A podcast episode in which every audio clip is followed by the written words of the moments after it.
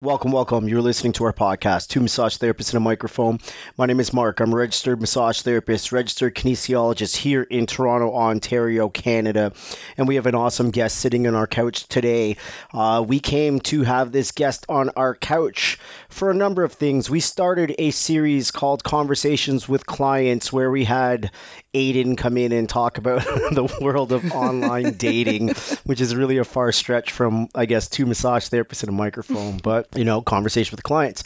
And then we had Keisha come in to talk about the work she does as an ABA working with uh, children with autism. And we have Marissa on our couch today who's going to get into some really cool stuff. And this kind of came out from, I don't know if you guys, uh, and if you haven't, I'm going to be upset. So don't upset me. Go back and listen to it. We did a podcast with a fella. His name is Dave, and he is involved with a high performance training facility for um, hockey athletes. And in that conversation with Dave, we were talking about a sports psychologist and how we suggested, hey, man, do you have a sports psychologist that works with you guys? If not, this might be a good idea. And then Amanda threw in the idea of her client, Marissa, who has been involved with sports psychology at the uh, university varsity athlete level. So Marissa's hanging out with us, and uh, Amanda is over there in the Captain Kirk chair. Here I am. Hey, everyone, it's Amanda. And yeah, we have Marissa Kozovsky here, who uh, she's actually done a bajillion things, and I'll let her get into that. A bajillion. But a bajillion. That's, That's more word. than three. That's a right? word. um, she's done a lot of different things, and I'm like I said, I'm going to let her go through her whole backstory. But just to give you guys an idea, again, as Mark said, why she's here. Uh, she started out. Um, I mean, you've been playing sports since you were what a toddler. Four years old? Yep, Yeah. about that. So she went to University of Windsor uh, to play hockey, and due to some of her own mental health issues, decided to leave there, and then started up again. And you were studying sociology, correct? Yep. And went to Guelph University and played lacrosse. And uh, while she was at Guelph University, I guess, I don't know if it was while you're at Windsor or while you're at Guelph, she can tell you that, but got this idea that athletes need people to talk to because you can't talk to your coaches. You're No, going to appear you weak. Cannot. You can't talk to your teammates. You definitely cannot. Same reason. So who are you going to talk to? And yes, there are sports psychologists, but as Marissa will explain, um, it's it's not the same. These people don't totally understand what an athlete goes through, being on the road, dealing with pressure, dealing with teammates, et cetera, et cetera. So she started an organization which was the Student Athlete Mental Health Initiative, which had athletes at the varsity level being able to get counseling or even just to talk to other athletes at the varsity level, but not their own teammates, which I thought was fucking brilliant. So we had talked about that in one of our uh, massage sessions. And when Hockey Dave was here, sorry, Dave, if you're listening, that's what you are always known as to me, Hockey Dave. Plus, I Uh, don't. I don't remember what your last name is, Dave. I just fucking- right. When Hockey Dave was here and we were talking about the youth athletes, my conversation with Marissa popped back into my head. And uh, so I reached out to her, and she is a hockey goalie, which I apologize to her already for calling them weird on that podcast, a goalie coach, a lacrosse coach. And um, she also volunteers with victim services with the Toronto Police. So, again, working with people with mental health. And currently is working towards getting a master's in social work to create a career working with athletes and mental health. So, that was a really long introduction, but thank you for being here today. Thanks a lot for having me. So let's start from the very beginning. Why don't you first tell everybody a little backstory on you and and who you are and what you do? Sure. Uh, so my name's Marissa. I have been playing hockey and lacrosse since I was four years old. It has always been a huge, huge part of my life. It's been probably my main identifier for as long as I can remember. I guess the mental health part of it came in uh, a little bit later. I was 14 the first time that I experienced mental health in myself, and then through university was kind of where I started to realize that this was something I was passionate about, not just in myself, but also in helping other people to deal with it, uh, with their coping mechanisms.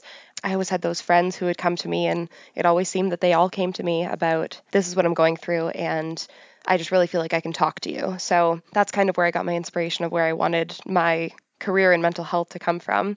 but I always felt so, so helpless because I never had the tools. I never had a way to help them. I was just an ear for them to talk to. Although sometimes that's all somebody really needs. right? Absolutely. It definitely helps when you feel like you're a little bit more prepared. So, mm-hmm. Can I ask you a question before you get into the serious stuff? Because I'm really good at talking about the nonsense. Lacrosse. Started playing it really early. yeah, How the fuck did you get exposure to lacrosse? Are you from Toronto? I am. Yeah. How did you get exposure to lacrosse so young? Because to me, that doesn't seem like something you get exposure to at a very young age. So I grew up on the outskirts of Toronto. I grew up in Pickering. Okay. Um, and more out that way, Pickering, Whitby, Yeah. surrounding areas of Toronto, beaches, everything like that. That is where lacrosse is prevalent. Uh, Not so much in the city, Yeah. but definitely on the outskirts. Um, my brother played lacrosse. Right. So, and I wanted to do everything my brother did.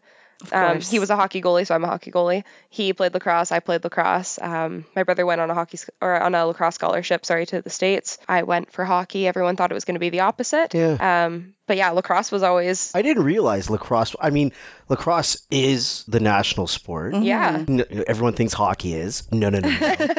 it's lacrosse. I'm pretty sure even Hockey Dave himself said hockey is Canada's sport. I was about to interject and say, "Excuse me, Hockey Dave, it's actually lacrosse." It but I, is. I just didn't realize that lacrosse, the, the opportunity to get into lacrosse happens so young. I Oh, always thought it just happened maybe at the high school level. It really does beyond. depend on um, your upbringing. So, for example, like I, I know where you grew up and I know like what your parents were into. Like you guys are such a baseball family.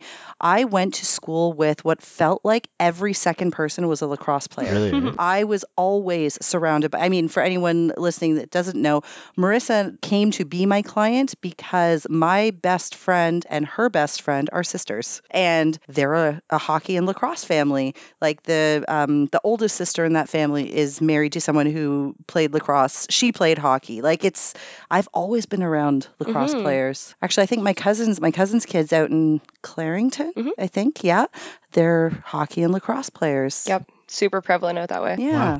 Okay. Anyway, I sorry. learned something. So you started playing super young. Around 14, you started to feel that you had some mental health issues. Yeah. So um, it was uh, what I thought was what everyone was going through at that time. Uh, I was dealing with my own sense of depression, anxiety. I didn't quite know where it was come from, where it was coming from, but it was a lot of changes and the time in your life when you're dealing with all of that stuff, as well as hockey. So I had gone from a, the year before I was playing two years up uh, in an age group. I was I had to get exceptional player status to play on the hockey team I was on. We ended up going to nationals. We won provincials. We got second place at nationals. I played on a lacrosse team that went undefeated the summer before.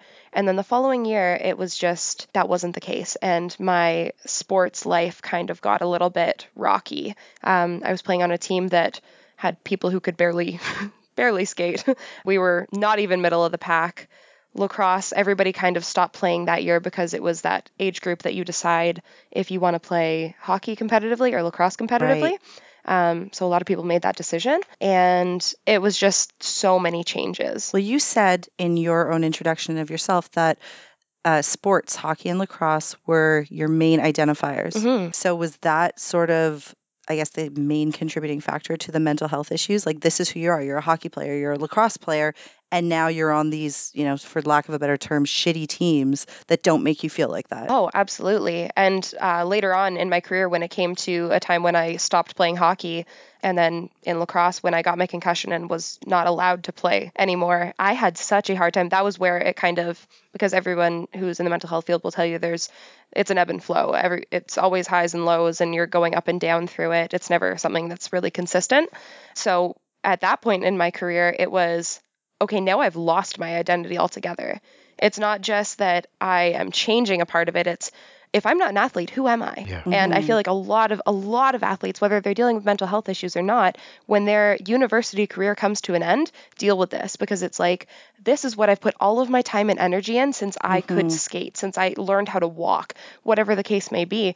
And you have been an athlete your whole life and that has been your thing. So now that that is no longer there, you have to try and be a regular human or a NARP, um, which so many, so many athletes struggle with because it's, well, what can I find that I'm as passionate about as my sport. When you're 14 and you're saying you're going through mental health stuff, Mhm. are you mindful that this is mental health stuff or are you just 14 and you're like, man, I just I just don't feel right? Or do you know like, oh, this is this is depression, this is anxiety, or are you just like, I don't know, I just don't feel normal? I mean, at 14, um, Yeah. it was very much a this is not how I'm used to feeling. I don't know what's going on, but I know that I'm off. Something is not right. Something is going on. I ended up like having a breakdown in the car with my dad, who at the time I was not very close with. Um, we were close in the sense that he would drive me to and from hockey. We spent all that time together.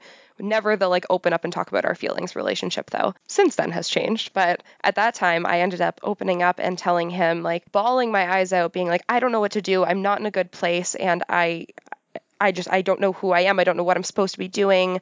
And he was the one who got me connected with doctors and started to go through the process of identifying mental health things. Yeah. That was my next question is if anybody recognized this in you or if you were able to open up to anybody and get help at Mhm. 14 years old. Because I can imagine, just as you said, I still don't have a relationship with my father. Not that there's my dad's like the greatest guy, to be Mhm. honest. Like he's fucking He's okay. hilarious. He's the nice Come on, my dad's awesome. You know you want to say it. He's You okay. do. My dad's awesome. But I'm just kidding. I've never had ex- exactly as you said. I've never had this relationship that I would call him and be like, "This is what I'm dealing with right now." Mhm. It, and I think if I started to, he'd be like, "Uh, let me get your mother." Like we're just. yeah. And I can imagine a lot of young athletes. And now you're a female athlete, and I'm mm-hmm. not saying that females can't talk to their dads or boys can't talk to their moms or whatever, but I feel like you take a young 14 year old male athlete is he going to be comfortable to open up like this to his dad? Like, are there going to be these 14 year olds that are going through all of this and they don't feel like they can tell anyone, like, something is not okay? Is a 14 year old going to break down and start crying in the car with his dad? Maybe, but pro- there's probably a lot that wouldn't, right? and that's the thing is like I I have always been a very very self-aware person. Um, from the time that I can remember having thoughts, I know that I have always been very aware of my body, aware of my feelings. I've been very able to vocalize them. I've been very fortunate in that sense. I find that a lot of athletes who at least play hockey and lacrosse because those are the worlds that I know, have the relationship with their parents where their parents have been driving them to hockey and lacrosse for as long as they can remember. You do have that certain relationship that not every kid does if they don't play those sports where you're on the road so many times a week. Mhm. So you do have that relationship. However, there's so many kids who don't feel that they can talk to their parents because they feel like they're going to disappoint their parents. Mm-hmm. That was my one of the reasons why I was bawling my eyes out when telling my dad because I thought I'm supposed to be this strong athlete who I work so hard and I, I do well in school and I work hard at every point in my life. I can't be weak in this moment. And telling my dad that, I was like, he's going to be so disappointed in me for feeling this way because he is that person who is just, okay, whatever has to get done, we can just do it. And for me to be like, I can't just do anything right now was Mhm. such a hard thing to tell him because I wanted him to be proud of me hmm which I feel like so many young athletes have that feeling of I don't want to disappoint, whether it's your coaches, your teammates, your parents, your friends, no matter who it is. You don't want to disappoint because you're used to achieving a certain level of excellence. So you did tell your dad, and obviously he was responsive to this, and he he got you connected with the people that could help you. After that experience, like you said, then when you went to university, mental health became a factor again. Mhm. Was it easier for you to identify what was going on at that point since you'd experienced it before, or was it a totally new thing because now you're older and now you're away from home and now you're playing at this varsity level? Like, was it different or was it somewhat the same? So I actually went into university. I've kind of gone through all of the programs in this sort of field, but um, I started off in psychology because I wanted to uh, I wanted to do CBT, which is cognitive behavioral therapy, and that was what I was like. This is what I'm going to do. I'm going to give people a way to physically help themselves. That is you're not just hearing somebody, it's not just talk therapy, you're not going back and forth. It's here are things that I want you to go home and do. Here are things that I want you to recognize. We're going to write down, we're going to keep a journal. And I thought this was such a great exercise until going into university and realizing there's so many different kinds of therapy. There's so many different kinds of ways that you can help and ways that you can cope. And this might not actually be the route that I want to take to help people. Uh, so then I went into business because I was like, well, with a business degree, I can turn this into something with my passion for mental health. And then eventually I ended up in sociology. But going through that time was, I had all of these tools and I was learning about all of these things. So it did make me even more aware. And at that time, everyone is kind of going through the changes of being in university and away from home and being an mm-hmm. athlete. So all of my close circle people were also coming to me and being like, I don't know what to do. Like, how do I cope? Some friends were getting really, really drunk all the time. Some friends were um, seeing if they could find drugs that would help them that weren't on the like the list of don't take these. And then some friends were just putting themselves into the library as often as they possibly could, but like it was very detrimental to their health. You could see them not doing well. So there's so many different coping mechanisms that aren't necessarily healthy and I didn't have the wherewithal to tell these people like you don't look okay. I know I'm not okay, but you don't look okay. So with my own struggles, it was just that much more I was that much more able to be able to be like, okay, I can see this in other people and I'm recognizing this in myself. I need to talk to somebody.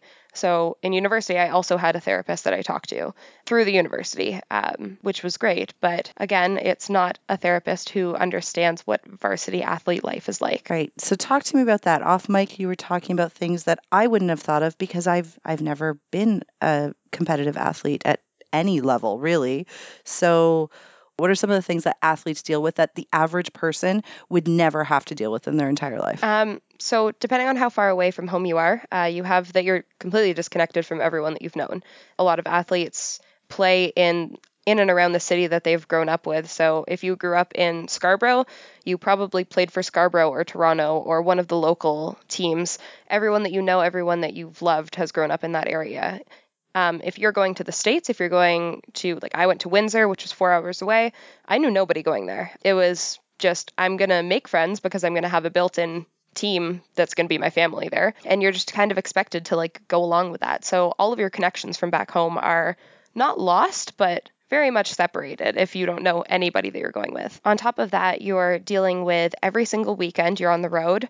Um, you are practicing probably four to five days a week minimum. In the off season, you're still training. You're still expected to show up to all of your things sports wise while ha- trying to maintain some sort of social life, while trying to get your homework done, while being on the road, you have to uh, organize getting your exams moved and your assignments moved, and um, talking to professors about missing class and getting those notes that you're not going to get because you have a game across the province. The regular, you know, stresses of just exam that you have to study for. Right. University's stressful enough, mm-hmm. and now mm-hmm. you're adding in essentially an entire career. It's like a full time job mm-hmm. on top of going to school, and for most people, probably being that far away from home for the first time ever. Mm-hmm. And those are a lot of the stresses as a student. But then you have to add on the stress of I have to per- perform at the best that I have ever performed while doing all of these things. Um, mm-hmm. Um, I need to be the best athlete that I could possibly be while I still try and deal with my e- exams yeah. and while I still do all of these things. It's harder to be a varsity athlete than it is to be a professional athlete. Like you're getting paid. Are, yeah, yeah, that's your job when you're a yep. professional athlete. But when you're a varsity athlete, no man, like you're trying to make it as an athlete. You're and then you got to train. You got to, like you said, you got to perform at high levels all the time. And then you have all the other shit that comes along with being a fucking student. Mm-hmm. Like it's it's a tough fucking go for sure. Sure. So, obviously, as you said, you recognized in yourself doing this for the first time, being in Windsor. You recognized that you were not okay. You recognized your teammates were not okay. And you were seeing a therapist, but realized this is not a therapy that's working so well for me. So, what yeah. was the next step for you? Um, so, from that point, I, I spent a lot of time on the phone with my mom. um, it was, it was incredible. I, I'm so fortunate in that I have a family who's so so dedicated to like my dad would drive out every single weekend, regardless of where we were playing in Ontario. He drove to basically every single game. Uh, my mom, no matter what, would answer the phone. It could be three o'clock in the morning. I'd be like, I'm stressed. I'm at the library. I need to talk to you right now. And she would answer and she would talk to me for two hours. Not everybody has that, and I I mm-hmm. totally recognize that, and I'm so fortunate. But my next steps were, I'm going to go talk to my coach and um, because I, I don't know what else to do. I, I'm hoping that he has some sort of resource that he can connect me with. And it went all the way opposite of how I was hoping it would mm-hmm. um, because it was seen as a weakness. Mm-hmm. And uh, that was just another level of anxiety was now I already have anxiety. I already have that, like, not necessarily performance anxiety because hockey used to be the thing that as soon as I stepped on the ice, as soon as I got in the crease, that was my safe space. That was my everything else in the world does not matter. And now that became one of my main sources of anxiety because I was like, my coach is now seeing me in a different light. I had a fairly tumultuous relationship with my coach after my second year. I went from being the go-to. I played every single game. I I think there were two games I didn't play, and it was against the last place team. To um, essentially, my coach ended up telling me that I I lost the season for us, and it was a lot to take on. Um, I went into training camp, or sorry, I left for the summer. I came back into training camp and was in the best shape of my life. Like I, I'm not a runner, and I placed in like top 10 or something of running and then top five of every other thing that we had to do. I was so proud of myself. And then I played two periods of six exhibition games of our preseason, which was. I had played every game the year before. Mhm. So to play two periods was a lot to deal with. Pause for Yeah. a second. Is this because I just want to make sure I'm following you exactly? Because you went and talked to your coach and said, Yes. like, I'm not doing okay. Yes. He essentially just said, Wrote you okay, off. fine, you're done. Like, wrote you off completely. Um, it was it was kind of at the same time. So I was dealing with a bunch of these things. Uh, I had some life changes going on, and in going to my coach, he I I don't know if he started to see me as weak or what his perspective was, but um, I know that it it definitely had a detrimental effect on me. For sure. Um, I mean, you to came- have the season end and for him to blame it on me. Yeah, and then you came back the next year stronger, faster, physically more ready, Mhm. skills probably better than they were the the previous season, and you're still in the same viewpoint from your coach. Yeah. So it, I I'm gonna go and say it had everything to do with that conversation. Yeah, there were there were a lot of surrounding factors, but uh, eventually I came to the decision that I was going to stop playing hockey, which was the hardest thing that I have done. I've always said hockey was the hardest breakup I've ever had because it is the most supportive thing you have. Um, it is the place where you find your family because your family is your family, but your chosen family is your teammates. And it was just that that heartbreak of this is what I've done since I was four years old. Mhm. Um, what the hell am I now? Yeah, I that- don't know what to do. That whole identity thing. I want to ask you about that because uh, is it trippy that you you identify like your life as being a hockey player and then you're known in the hockey community as being this fucking superstar player is it a mind fuck that when you get out of that community no one knows anything about you or or or like you know when you're on the ice doing your thing everybody knows you but as soon as Mhm. you're out of your gear and you're just walking through uh, you know in campus like no one knows who you are isn't that a weird fucking so thing that's the surreal thing is that obviously I don't go to school. I didn't go to school in the states, and I know this is way more prevalent in the states. Yeah. But um, and I'm a female athlete, which again is another. It, we're not the football players in the southern states. We're not the hockey players in Michigan. However, if I was wearing my jacket around campus, I did have people come up to me and be like, "Hey, you played an awesome game." Yeah. And I would be like, "Oh my god, you know who I am." you're like a semi-celebrity which was crazy because we're still not the men's hockey team. We're still not the football team. So it, it was still really cool to have that experience. So to go from that to when I went to Guelph the following year and nobody really knows because especially with lacrosse, nobody cares about the women's lacrosse team. Yep. It oh. was it was like such a weird weird feeling because I was like I I did have such an impact and I really feel for the the athletes who don't have my outgoing personality who are those like silent leaders who are the ones who get shit done on the ice and who are the their assistant captains their captains because they lead by example. I don't know how that transitions into the real world because i happen to have the personality where i am super outgoing and will introduce myself to everyone and be like hey what's going on? Not everyone's like that. Yeah. so to have those those guys and girls go into the world and try and still work hard um, and have it show in their work whatever that is I can see that being really, really challenging when you don't have that that background of like I know I'm good at this. Yeah. This is something that I have done my whole life. I know I'm good. I'm gonna tell you how much of a mind fuck this is. I don't I don't play fucking sports, but I play music, and it is a, such a mind fuck. It, it when it comes down to your identity, it really fucks you up. I played in a band, and we were at a point where all of the major record labels in Canada knew who we were. Wow. They wanted us on their on their record label. Like we were wined and dined, all the rest of it.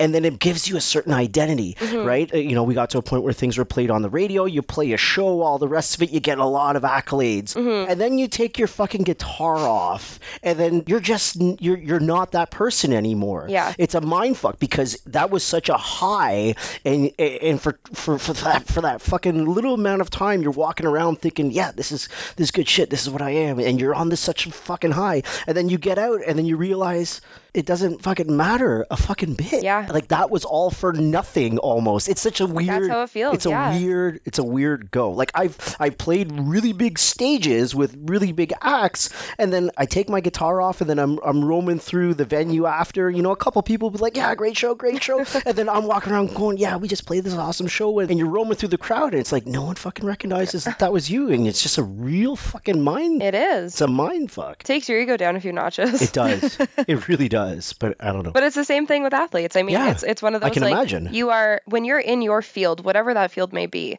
If you are on the ice, if you are on a field, if you are on a court, no matter what it is, whoever's in the stands at that moment knows who you are. They Yeah. know your jersey number, they can see your last name, and they're like, "Damn, this kid is unreal." As soon as you step out of that environment, you still want that feeling of I know that I'm good. I know that other people here know I'm good. Yeah. And now you don't have that. So how do you navigate that? So that's that's part of what the adventure I'm going to call it adventure of not being an athlete anymore, not being a varsity athlete anymore is like is the how do I still establish myself? How do I still make myself known and make myself important in a world that is no longer what I'm used to? Now you've broken up with hockey. Hardest breakup of your life. and uh, did you come home? I I did. Yeah. I moved home. I didn't get out of bed for three months. It was not the most fun. Um, I I just didn't know what to do.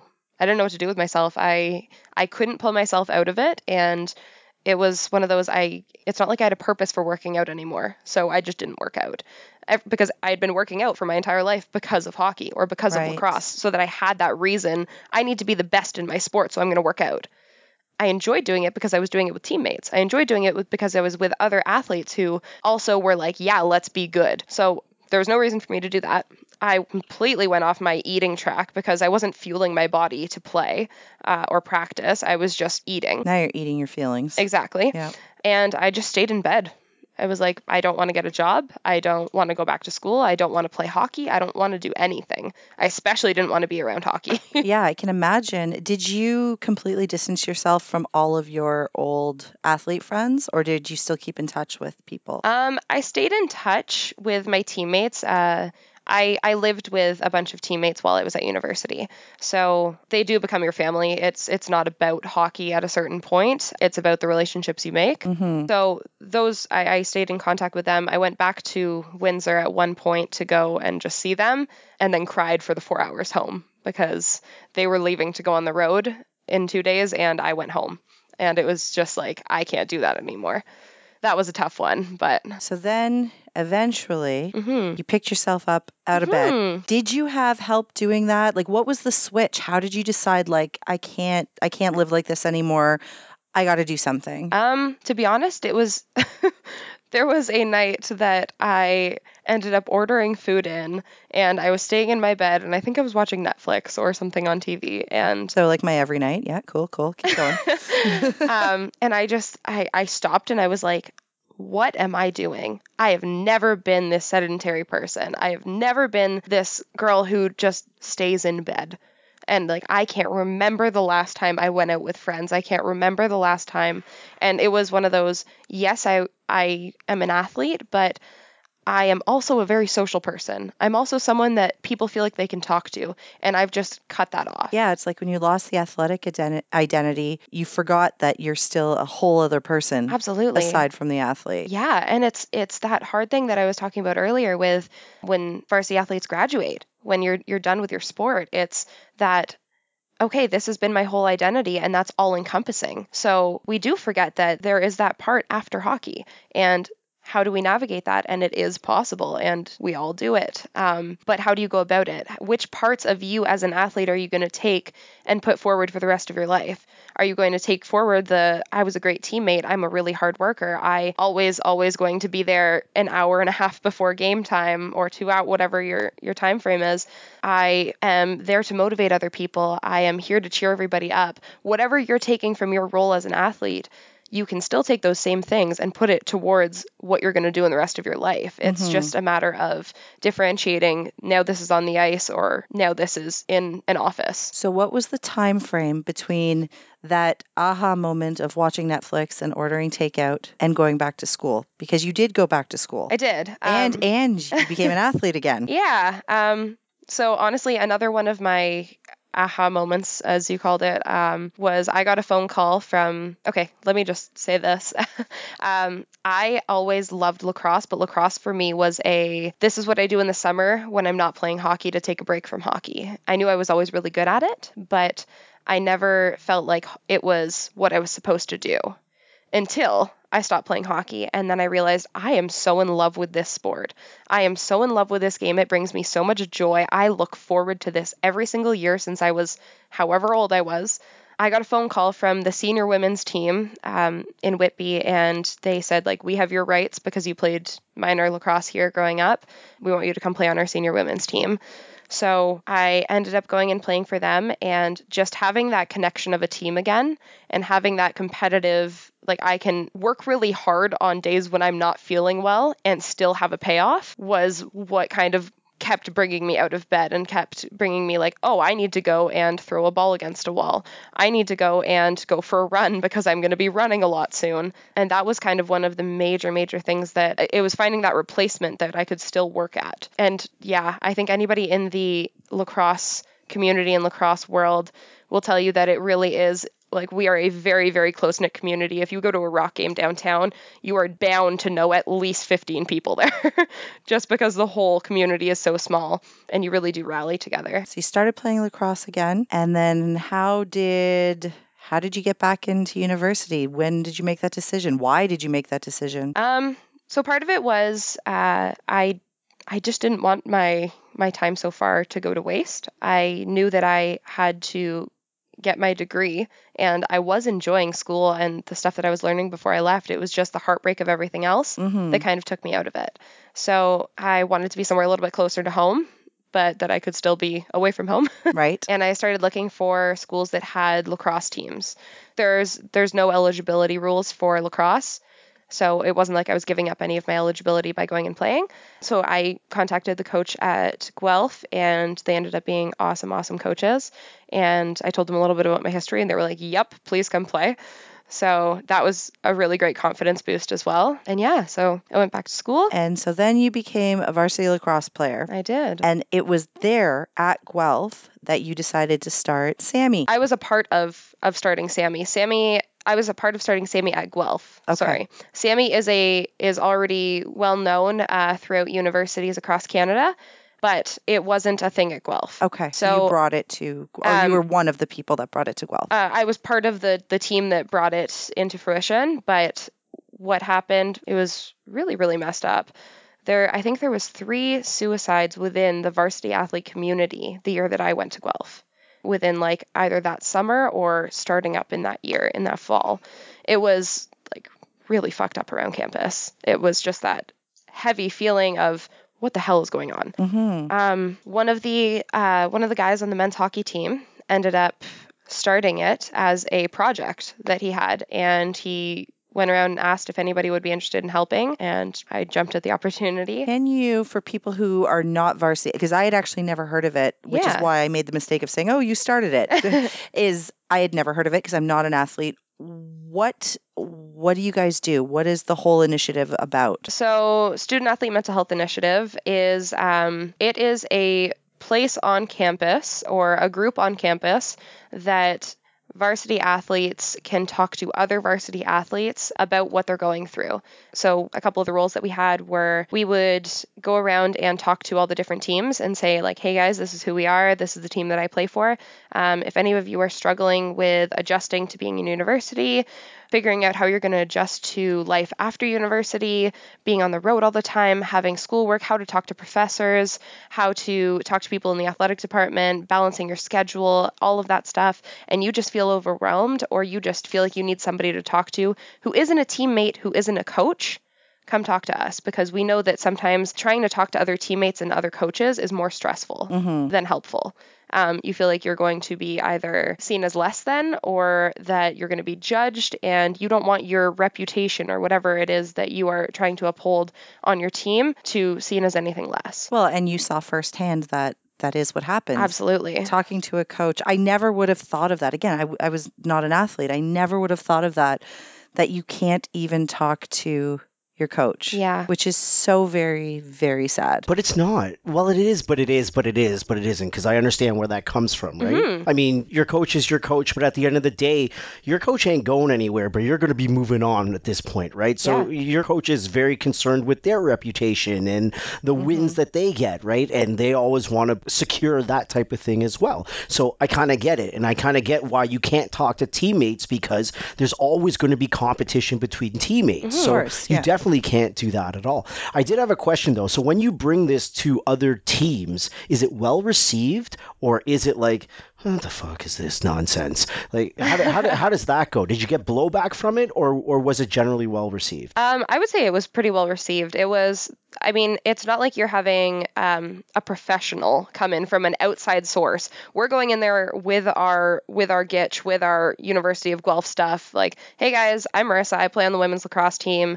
If anybody's going through this stuff, it is completely voluntary. If you want to come and talk to us, awesome. If you feel like you don't need to, here's our number. Yeah. Well, not actually our number, but like, and it was as simple as sometimes people just needed someone to go grab a coffee with. Yeah. I just need to talk to someone who isn't somebody that I talk to every single day. And it it it could be as big or as little as I'm feeling suicidal. Mhm. Um, I miss my mom.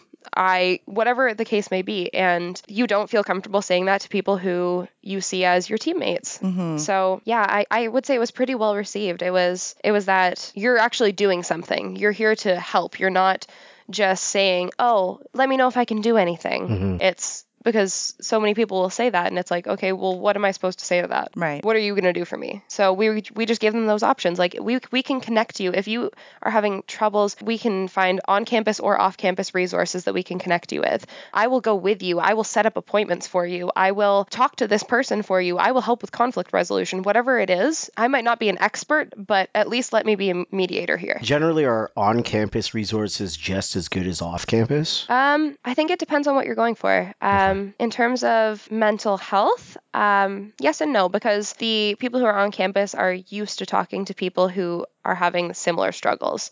So they have different coping mechanisms, they have different ways to help that are geared towards university students. Mhm. When it comes to athletes, if you have someone in the athletic department, then maybe, but again, every single person is different. You're not going to get two people, regardless of how similar their situations are, who think the exact same way, who are Yeah. having the exact same reaction to things. So, how long were you um, involved in SAMHI at Guelph? Um, so I was only at Guelph for one year. okay. Um, so I was involved for the year that I was there.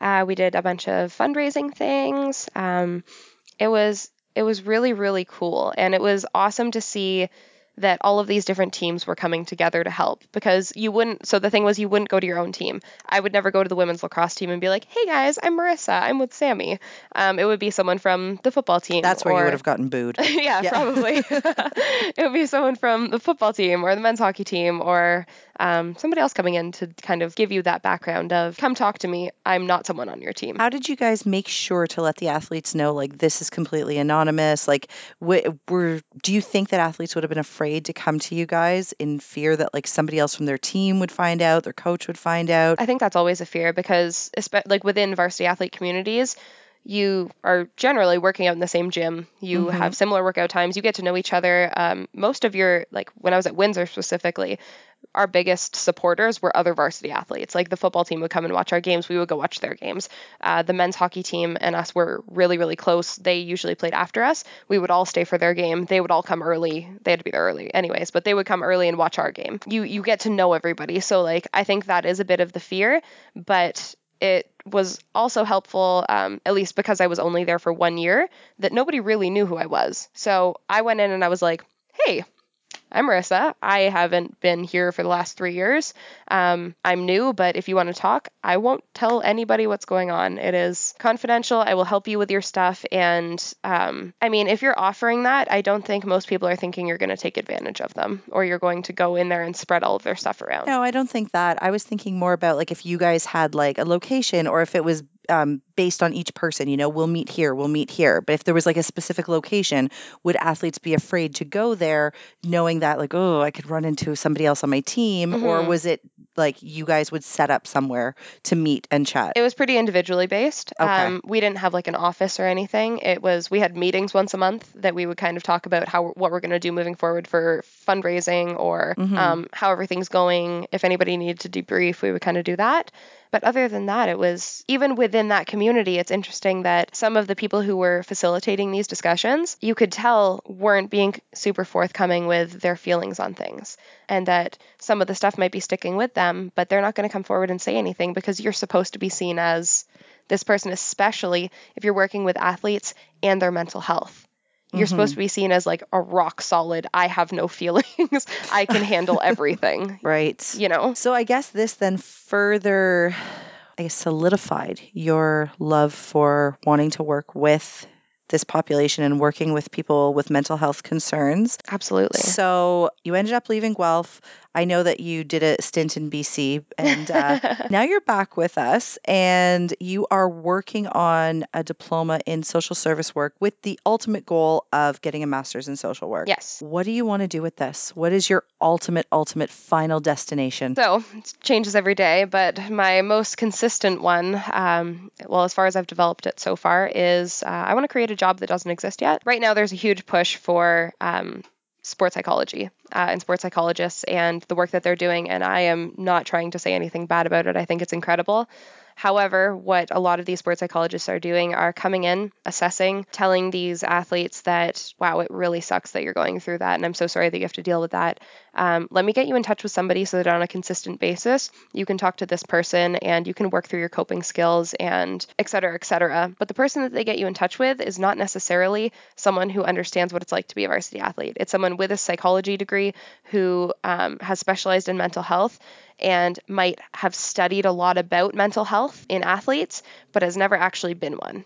So what I would like to do is to go in in a university setting, hopefully, and set up a a system where I can work within the athletic department to be that ongoing person. Okay, you're telling me all these things. I can understand what you're saying. I might not completely get it because every person is different, but let me help you with these resources because now I am trained to help you with these resources. I am trained to help you with coping mechanisms, and I understand what it's like to be a varsity athlete. I understand the all of the things that you're dealing with, all of the extenuating circumstances that regular students don't have to deal with. So eventually, that's where you want to go with everything. And Mhm. right now, you are doing volunteer work with victim services. So you Yeah. are working with mental health in some fashion right now. Yeah. Um, so we work with victims of crisis and trauma, and yeah, it's it's super rewarding work, and it's just really providing me with tools to help in scenarios that I've never really felt comfortable handling before, such as suicide and um, domestic violence and et cetera, et cetera. Mhm. So Yeah, and I guess when you start actually working with athletes at a university level, you have no idea what they're coming in with. Sure, there's the regular athlete stuff that you dealt with day to day. who've been supported by families who have had um, all of the opportunities provided to them. I never had to deal with paying for um, every little thing. Like I never had to deal with relying on OSAP, only relying on OSAP. Mhm. I never had to deal with my parents not being supportive of me playing my sport. Whatever the case is, I there are a lot of things that I would never be able to say I went through that. So this is giving you a little bit more experience. Yeah. And right now I know that you're coaching. You're a Mhm. goalie coach. What ages are you working with? Uh, so I work for a goalie coaching company. Uh, I've been there for nine years, ten years, um, and we work with kids who are putting on pads for the first time at like six years old, five years old, however they are. I think one of my oldest clients is in her 40s. So you work with literally everybody. a lot of the work is primarily with, um, I would say, 12 to like 18. Okay, so mostly youth athletes. hmm The reason I'm asking that is, as we said in the intro, part of what sparked this idea to bring you back in here was the conversation we had with Dave from CHA High Performance. hmm And, you know, he works with athletes as young as nine, and I think he said going up to 18. That's right. Is that right? Yeah, I think so. Yeah. So, I mean, uh, roughly the same age group as you. And we had asked him, do you guys have sports psychologists? Do you deal with mental health? That's not something they have done yet. Mhm. They're not close to it, but it's not something they've done yet. And one of the things he said was, I'm wondering if kids that young would, I guess, um, like be into that, if they, if there's a need for that. hmm What are your thoughts? I young think he recognized the the need for it. I think his biggest question was I'm not sure a sports psychologist would be able to make it relatable enough to a Right. nine-year-old. That is what he Mhm. said. And then we were kind of like, well, that's what they do. Do you know what I mean? Yeah. Yeah. For example, the the goalie school that I work with, um, at every camp we do, we do goal setting. So it can start as small as that, and we let kids do a vision board. We make kids do um, like in their goals throughout the week, from the beginning of the week to the end of the week. Are you achieving those goals? What did it take to do that? Part of our goals are self care goals. So that means that we talk to them about sleep habits. We talk to them about what they're putting into their body to fuel themselves. And then we're talking about time away from hockey. We're talking about time with your family, all of these things that to a young person make sense that Right. they can relate to. But as they get a little bit older and we start using more words like self-care and mental wellness and these these sorts of identifying words when we're all encompassing on that front, it's it's more of a um, a relatable topic because these kids are not going to understand what my mental health practices are or what my mental wellness tools are. Um, a nine year old doesn't care. Right. A nine year old is like, how can I make this fun? And, So- and you are focusing on the things that you said people struggle with is their life outside of hockey. Mhm. You know, what do you do when you're not playing hockey? What do you do with your family? Time Yeah. with your family being important. So, yeah, I, I think that is really important. You know, if we're going to start teaching kids proper movement patterns when they're really young, like we said when we had Dave here, you should start teaching kids these coping skills and Mhm. having an identity outside being an athlete. Mhm. Um, off mic, you and I talked about parents Mhm. the difference between supportive parents of athletes and pushy parents. Give me some thoughts as an insider on parents. Um, so, as a coach, I will say that parents um, can either be the best thing or the worst thing. It's one of those I watch kids the entire time that I'm training them do this and look to the boards and look to the side to see what their parents are doing or if they're giving them hand signals or talking to them. And I will frequently say, Oh, is your mom coaching you today or am I coaching you? Because if I'm coaching you, you're going to watch me. I'll tell you what we're doing. If your mom's going to coach you, she can put skates on and come out here. If your dad's going to coach, he can come out here. Oh, you want me to stay? Okay, good idea. So we're not going to look over there anymore, right? All right, next time you look over there, two up and downs. and because it's one of those like if you don't make it fun and competitive in a game, most kids will be like, "Well, my dad's my dad's going to do this anyway." So, I will also talk to parents and I'll also be like, "While I'm on the ice, is there anything that you think I should be doing?" and try and get the conversation going that way because it's that like if you are thinking that I'm not teaching your kids something that they should be knowing, tell me. I'll either educate myself on it or I'll explain where I'm coming from. Um, but your kid constantly looking to you in the stands is not going to benefit them because that is just another source of anxiety down the road. Your nine year old who keeps staring at you every time they let a goal in is going to be a 15 year old who is scared to get in the car with you because they don't want to get screamed at. The, the disappointment that I see coming from parents to kids blows my mind at like eight years old.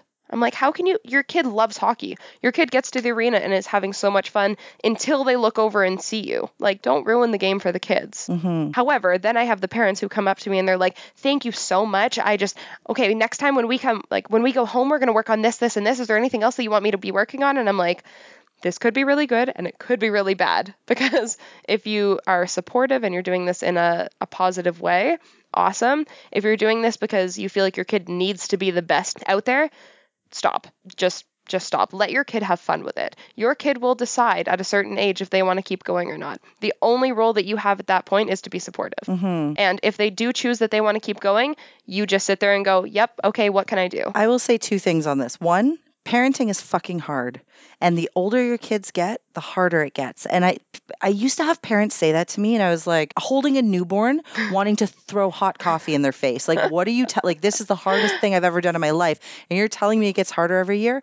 But it gets harder because yes you see you see your kid and you see what they can do. You see their, their potential. And uh, like on one hand you want to let them choose what they really like. You want them to have fun and on the other hand, you want to be like not pushy, but give them enough of a push and motivation to keep doing something that they're really passionate about without making them hate it. Like I can kind of see how parents could get carried away. hmm I, I do see that, but it, it really would blow my mind to see somebody disappointed in an eight year old. Like, if your kid is enjoying a sport, It breaks my heart. let them keep doing it because if somebody is really really that passionate about something and the if that's what they're meant to do they're going to do it their coaches are going to recognize that in them Mhm. and they're going to and they're going to do it hmm you being on top of them all the time is either going to make them hate the sport or resent you Yeah. so Well, the big problem is you always hear the stories of the superstar athlete who says, Yeah, if it wasn't for my folks being on me and making me do this, I probably would have given it up. well that's and what i mean Then you I wanna wouldn't be, where I am yeah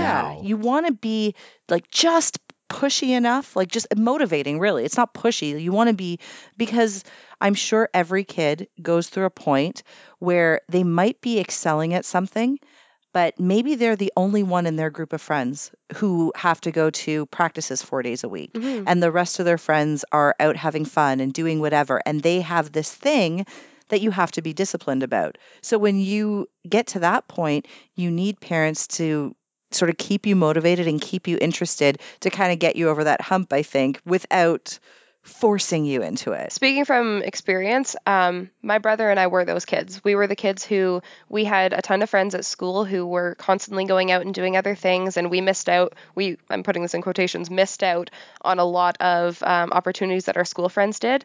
But we were begging our parents to be out the door to go to hockey. We were begging our parents to be early. Like it was our parents were always giving us the option, but they always also instilled if you're going to commit to something, you're going to do it. So for this year, you have to commit to this and you have to do it because if you're going to do it, you see it through. mm-hmm. Every year they would check in with us and be like, is this still something you want to do? Is this still I something think, that I think that's it. I think that's the fine line. Like you, if you're going to do it, you're going to do it. Mhm. It's not, you're not going to do it half-assed. You're not going to skip practices. You're not going to quit halfway through. Mhm. But at the end of this season, okay, did Check you love in. it? Do you want to do it again? I think that's the line. And I think that, you know, I, I've said this on another podcast where my parents were the people that the minute I said, I'm done, they're like, okay. You know, they wanted to be supportive enough to, you know, do what you want to do. Mhm. And I've, I've said before that there was a part of me that wished that they had kind of dug deeper. Like, why do you want to quit? Because Mhm. some of the things I quit, for example, skating, I quit skating when I was eight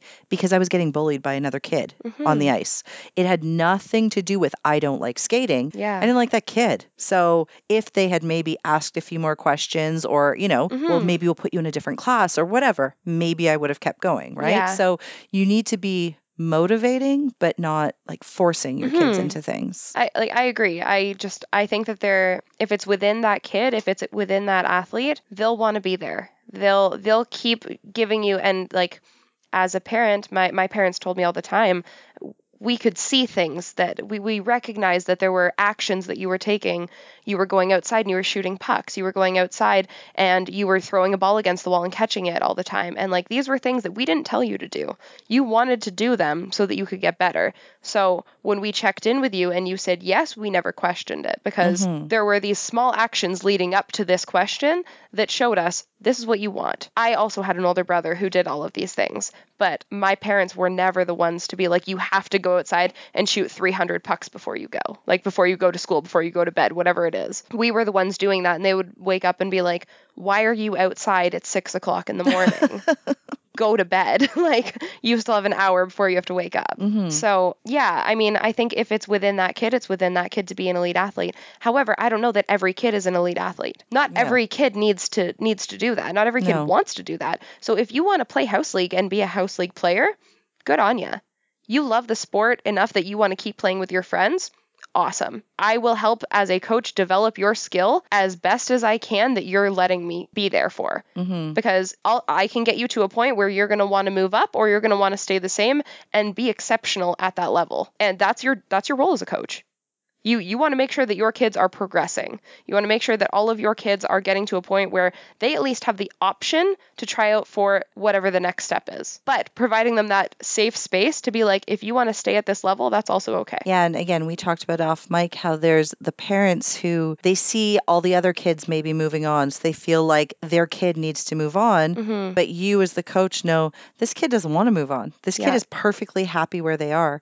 Do you ever step in and talk to the parents about that, or do you feel like that's not my place? That's a tough one. Um, I think if I've had a conversation, it also depends on the age of the kid. Mm-hmm. Um, but if I've had a kid come up to me and be like, I don't want to do that, um, I would maybe ask them if they want me to talk to their parents or if they want to sit down with me and their parents. But I, I think that's very much a conversation that most parents will not receive well. Mm-hmm. Um, especially if there are the, the, parents who are like, well, all of our friends are moving up because it isn't just about the kids. uh, like as much as it is, it it isn't because the parents that's a lot of their social life too. Parents are going out of their way, however many days a week, to drive the kids wherever they're going. They create bonds with the other parents. They that becomes their social life. Mm-hmm. So I think a lot of parents also forget that sometimes that just because your kid's friends are moving on doesn't mean that your kid wants to move on. That's a really it's a tough one to navigate and it's very situational. Um, if I ever had a kid ask me, like, I don't know what to do, I would suggest, like, let's talk to your parents together. But that's not my place to be like, no, you shouldn't move up. you know. Have you ever seen someone that you you recognize that there's a huge amount of potential, they just don't want to do the work or they don't or they want out and then, if you have, what is that like to see as someone who understands sports psychology?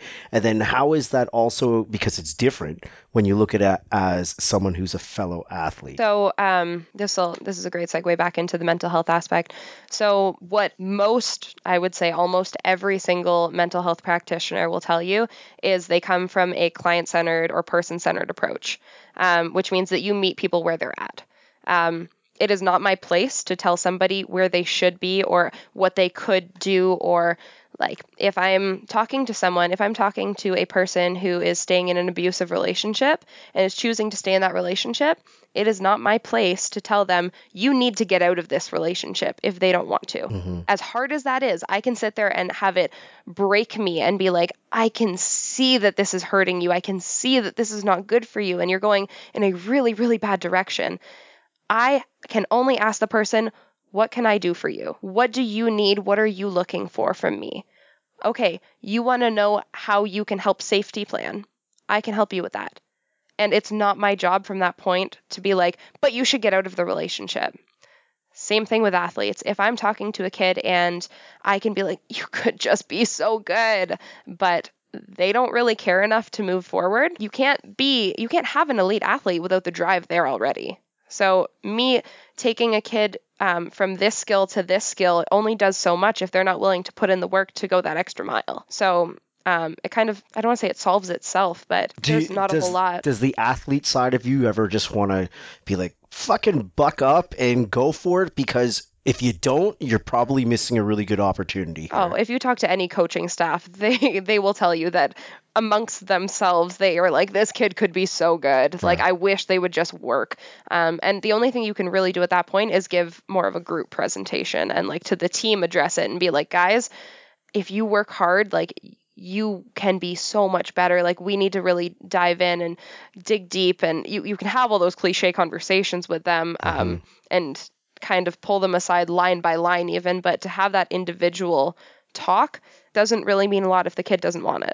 But yes, it does hurt my heart because I'm like, you are so much better than I ever was at that age, and you don't care enough to keep moving forward.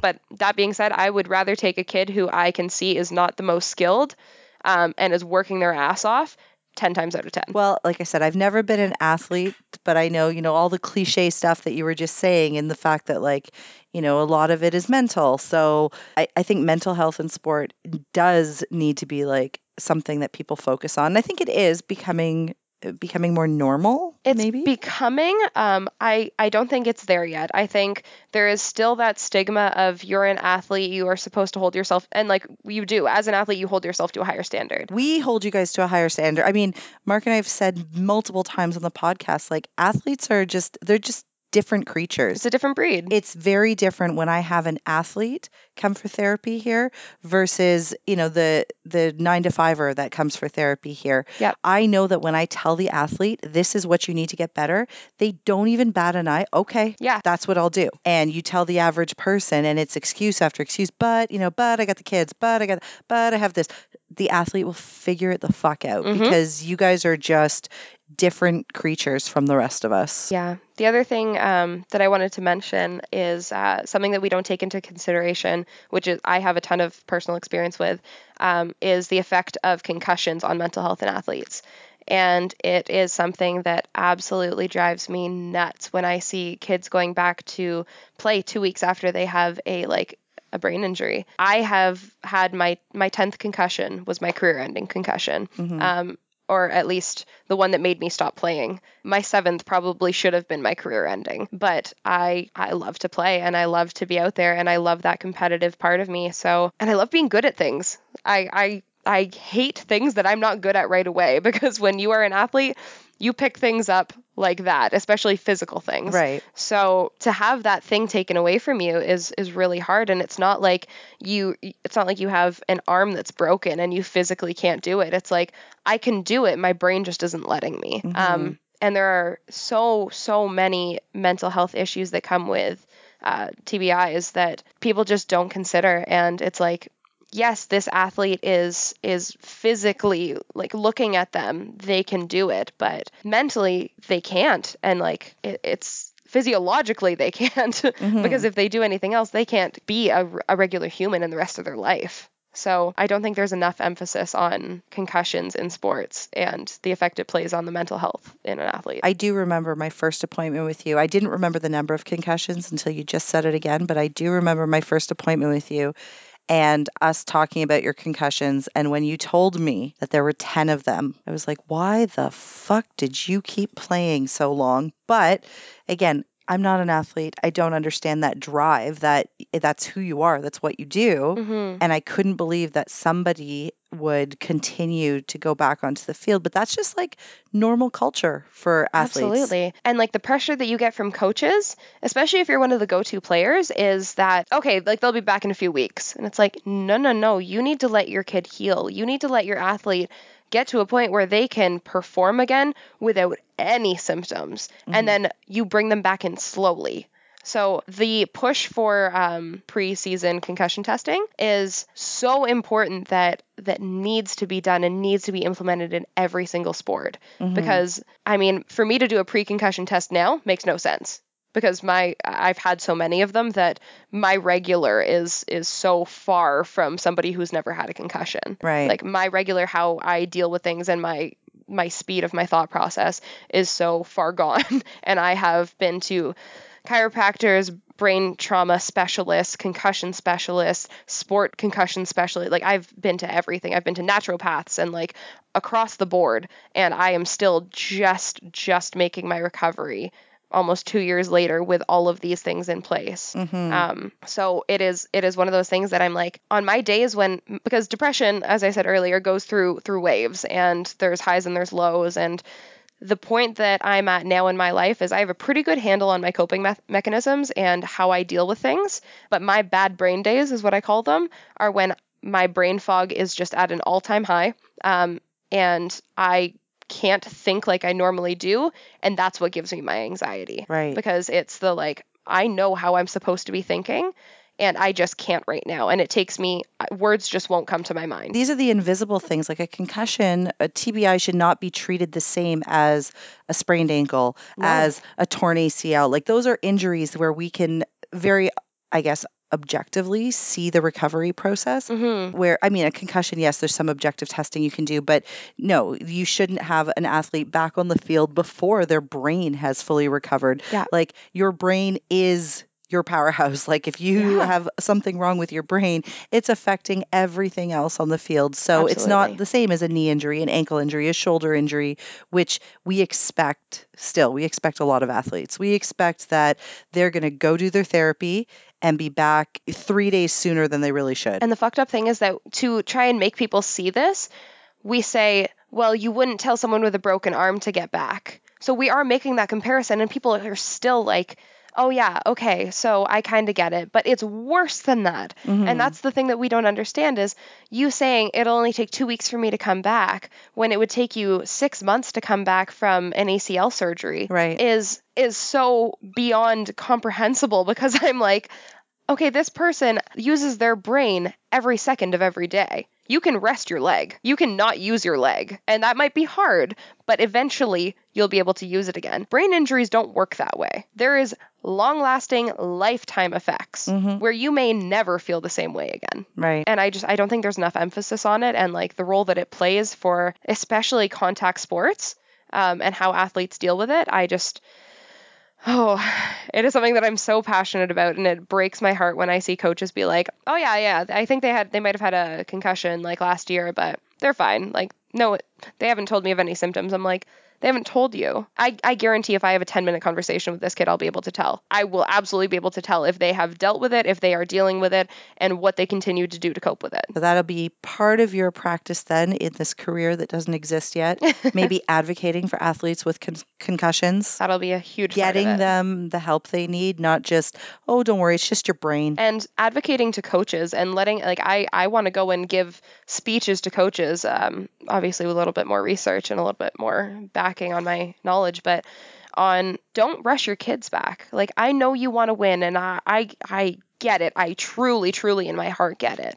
But bringing those kids back too early is not going to help you in the long run because you're not going to win. They're going to take longer in their recovery if they re-injure themselves. Mhm. um, and if you really care about these kids at all, and you care about your athletes at all, you're going to want what's best for them in the long run. And this is not going to be it. Are you familiar with, or, or do you know how much mental health training or sports psychology is involved with the different levels of the national coaching certificate program? Like coaches, there's five levels of coaches Mhm. in Canada. All the levels they have their theory, then they have their technical, and uh, most coaches that are at elite levels, they're levels four, and level 5 Mhm. Are you familiar with how much of their their theoretical training for that has a mental health component to it? Um, I know there is a component. I'm just not sure how extensive it is. Hmm. Um, of the the coaches that I know who like truly are knowledgeable in these in these fields are coaches who have done external programs, who Okay. have done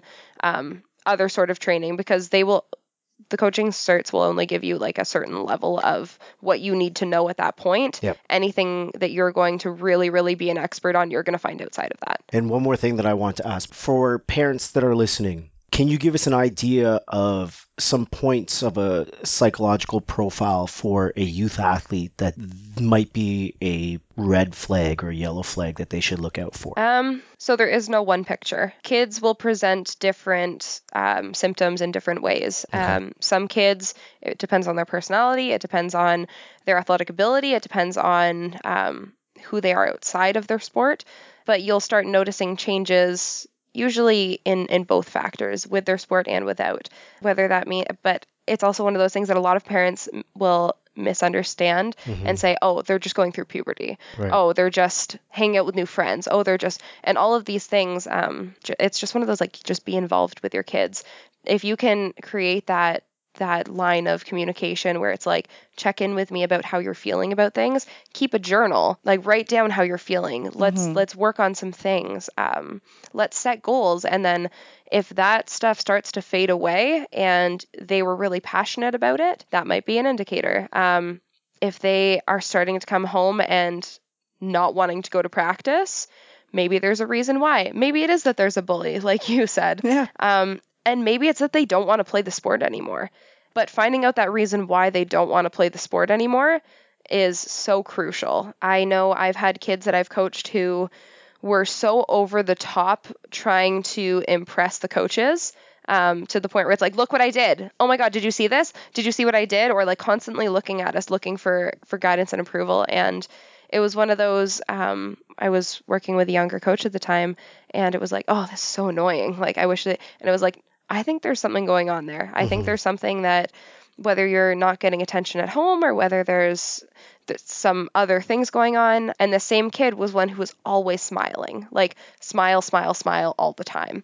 And it was to the point where it was like, I just scolded the team. You shouldn't be smiling. So like it, that was my first thing that I was like, everyone else is like, yeah, you're right. Like we need to like get together, blah blah blah. Um, and she's sitting there with a big smile on her face, and I was like, that's her coping mechanism. That is her way of portraying to the world, I'm fine, everything's okay when it's not. So another one is just like isolating themselves. Um, there's there's a lot of different things. It's it's drastic changes, but it's also subtle changes. Yeah. Mhm. Um, That's the thing when it comes to mental health is, as you said, everybody presents differently, and it's hard to recognize.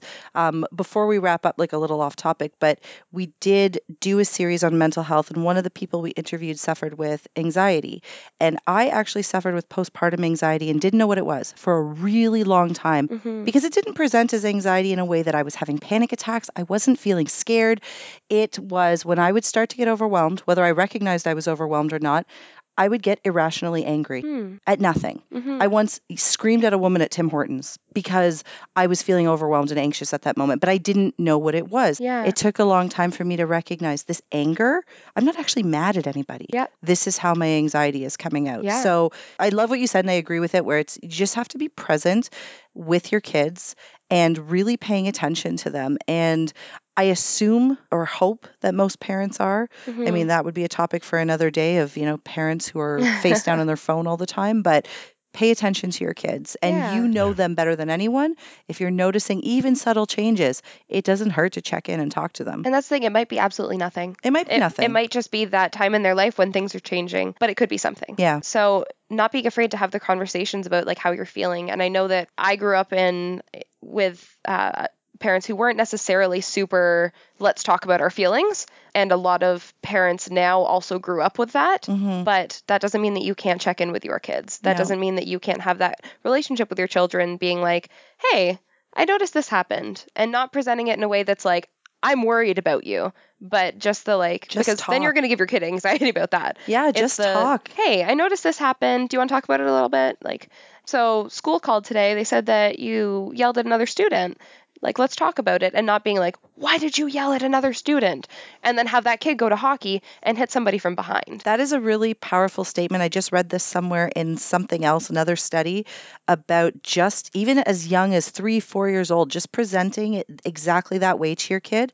Do you want to talk about it? Mm-hmm. Like just leaving it at that and letting them say whatever they're going to say. Mhm. So I think that's, yeah, again, as Mark said, for parents listening, just ask your kids what's going on. Mhm. And actually, don't even say what's going on. Just, you want to talk? Yeah. You know, as you said, we grew up in a generation where that probably wasn't so normal, but now we know better, we do better. Yeah, exactly. And I mean, as a coach, it's one of those things that like that is my coaching philosophy is I have always told the kids, especially the ones who are in their teen years, I get that talking to your parents can be hard sometimes. I want to be an outlet for you, but I do want your parents involved. So if you're going to talk to me about something and you feel like you don't know how to approach it with your parents, come talk to me. Let's have that conversation together. I also want to be that safe space that you can come and talk to if you don't feel safe talking to other people.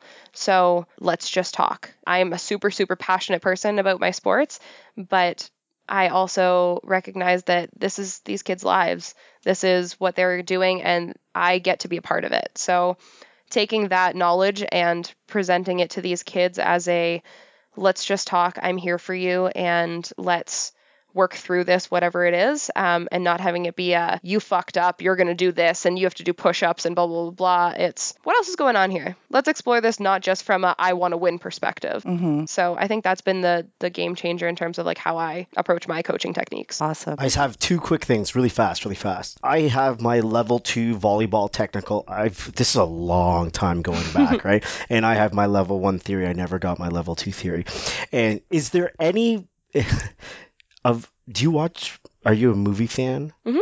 Are you a fan of sports movies? I am. Tell me your favorite sports movie moment and tell me why. Coach Carter. Okay. Um, when um, the kid's uh, cousin gets shot and he goes to Samuel L. Jackson's door. Yes. Um, I know the scene very well. That is my absolute favorite sports movie moment. Getting, Um, getting goosebumps.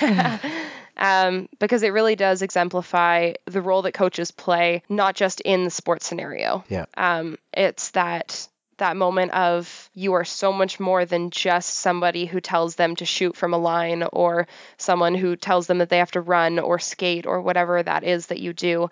You are a role model, you are a support system, and it is that moment that I really connected with that was like, if I ever had a coach that I felt this comfortable with, that would be the best coach that I've ever had. So that's how I want to be. Do you have one? Don't look at me. I've, I've got one like you. On the spot, I can't. Gridiron Gang does it for me all the time. I get goosebumps. but my favorite sport scene ever is Moneyball.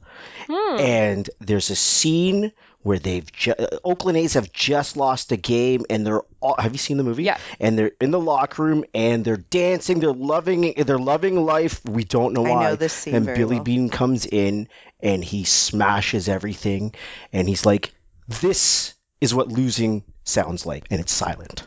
That was. oh, I have goosebumps. Yeah. Yeah, no, I've always, my brother and I always joke about this because uh, he just started his own business in equestrian and which is so far off of everything we grew up with.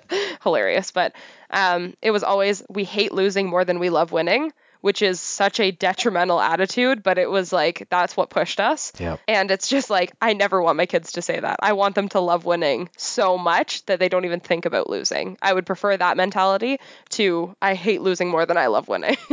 Anything else, sir? No, no. I think I'm. I'm gonna take that piss now, though.